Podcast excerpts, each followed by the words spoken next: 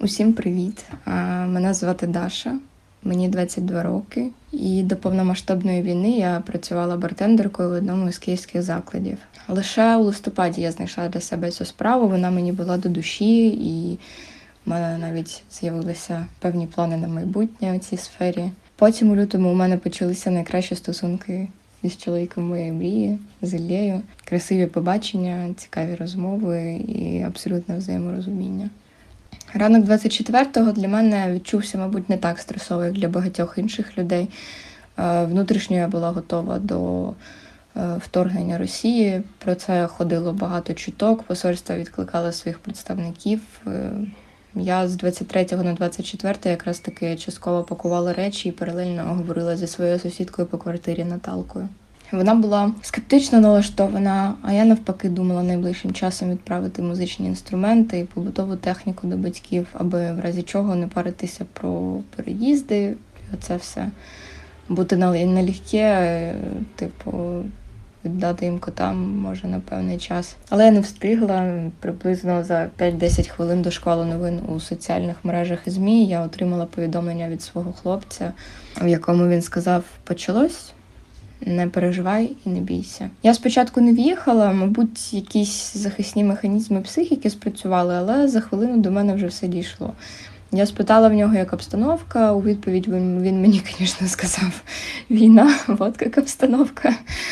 А, і за кілька днів до вторгнення він якраз таки опинився в Маріуполі. Я думала, що ми зустрінемося через тиждень, і і навіть іще тоді не не розуміла, що ми не будемо бачитися от уже третій місяць. Коли я почула вибухи, вони були досить далеко. Я заклеїла вікна скотчем навхрест, паралельно почала дзвонити батькам. Ми домовилися, що я зі своєю сусідкою поїду на Бориспіль, де мене зустріне тато. Е, але затори були шалені, і ми не могли викликати таксі близько півтори годин. Весь цей час ми пересувалися квартирою як миші, дослухалися кожного звука, перепаковували речі сто разів, навіть зібрані тривожні рюкзаки.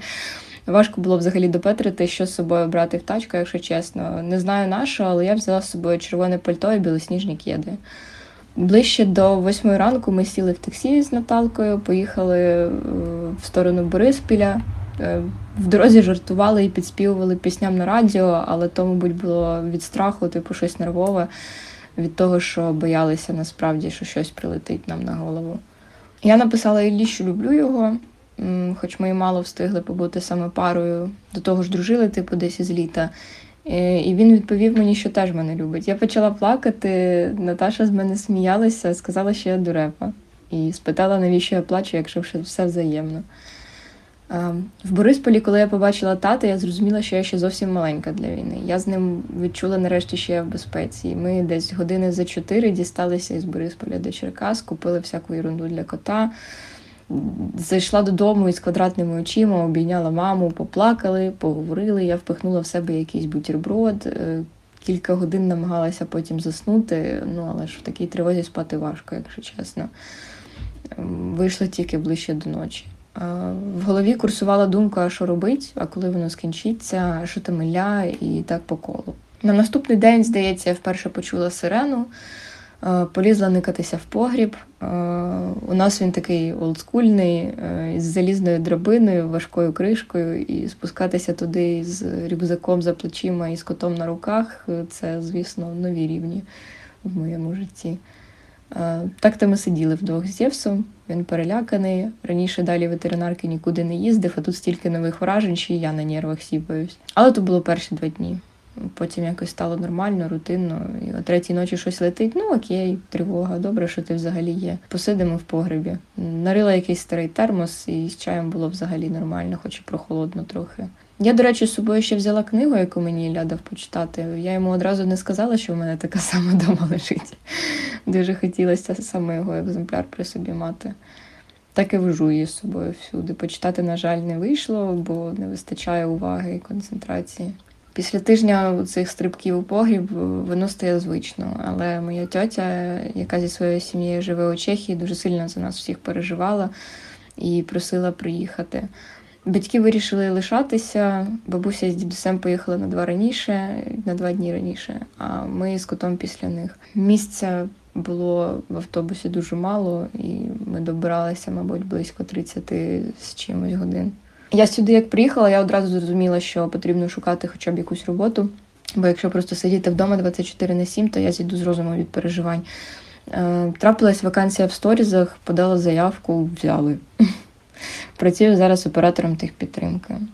Не думала, що така робота для мене буде цікавою, але виявилося, що прикольно практикуєш англійську, спілкуєшся з людьми, вчишся стриманості, певні емпатії.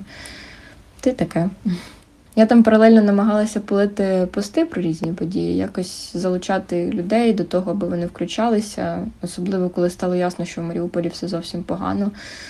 Взагалі, в Маріуполі раніше жила моя сім'я до переїзду в Черкаси. Там ріс мій батько, мій дідусь будував частину Азовсталі, здається, у 70-х роках.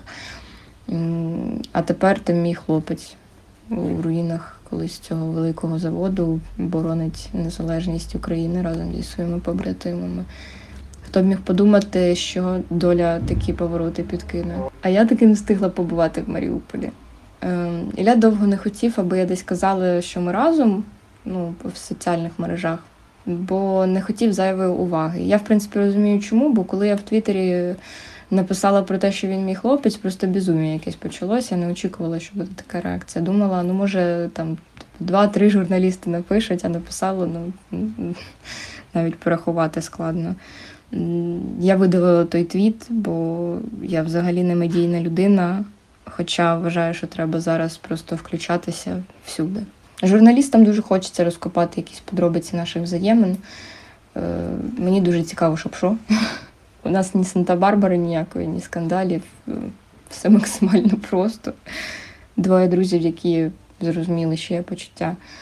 Мені здається, що варто зараз не на особистому житті бійців концентруватися, а на тому, як їх врятувати. Бо який сенс виясняти такі деталі, якщо людина постійно знаходиться під смертельною загрозою? Е, спочатку екстракція, а потім все інше. Так мені здається. Я в нього вірю в усіх ребят, які там знаходяться, вірю. Вони молодці, вони силища. Але я, звісно, розумію, що потрібно їм зовні допомагати мітингами, петиціями, зверненнями. Е, добитися цієї екстракції. Вони не здадуться в полон, це стовідсотково, бо немає сенсу, їх просто тупо вб'ють. Е, Росії довіряти не можна.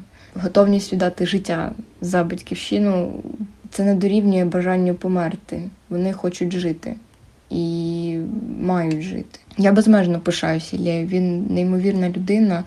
Я щаслива бути з ним разом, незважаючи на всі обставини. Він розумний, освічений, чесний, прямолінійний і завжди всіх вислухає і зрозуміє. І я зараз намагаюся зробити все, що можу, аби світ допоміг, допоміг йому і взагалі всім, хто там зараз знаходиться. Е, дуже шкода поранених бійців, дуже шкода, що немає змоги похоронити загиблих. Я вважаю, що такі люди, люди заслуговують на майбутнє, на почесті на лікування, і вони заслуговують на те, ті, хто лишилися в живих, вони заслуговують на те, щоб е, уже особисто своїм потенційним дітям і онукам розповідати те, що пережили, і сприяти, мабуть, тому, щоб він більше ніколи не було. А я не вірю, що у 21 столітті можливий сценарій, де такі події ігнорують, де на них закривають очі. Я знаю, що шляхи допомоги є. Я вірю, що рішучість політиків допоможе втілити їх у життя. Е, мені тільки не зрозуміло, чому вони так довго тягнуть. Тому що вже ж давно відомо, що їжа і вода дуже в обмеженій кількості. Що таке три ложки каші і стакан води на дорослого чоловіка в день? Та нічого. Тому час спливає. Але я не втрачаю надії. Я вірю, що вони звідти вийдуть живими. Допомагайте, допомагайте із цим справитися, допомагайте поширювати інформацію. Не мовчіть і не будьте байдужими. Якщо повертатися до конкретики, то знову ж таки важливо поширювати інформацію. Е, можливо, саме твій пост вподобає три людини, але один із лайків приверне увагу когось із керівництва тупо через спільних знайомих. Це так працює. Це сарафанне радіо. Ходіть на мітинги, на всі мітинги, присвячені Україні. Е, Несіть туди плакати про екстракцію Маріупольського гарнізону, скандуйте е, We need extraction, е, Save Mariupol, Save Ukraine. Е, Пригадайте виступ Калуша на Євробаченні, після якого пошукова інфографіка про Азовсталь просто вибухнула. Е, Вашим успіхом вже буде, якщо ну, індивідуальний саме розглядати, так? Е, Це якщо хоча б одна людина вихопить вашу фразу і піде дивитися у гуглі, що відбувається.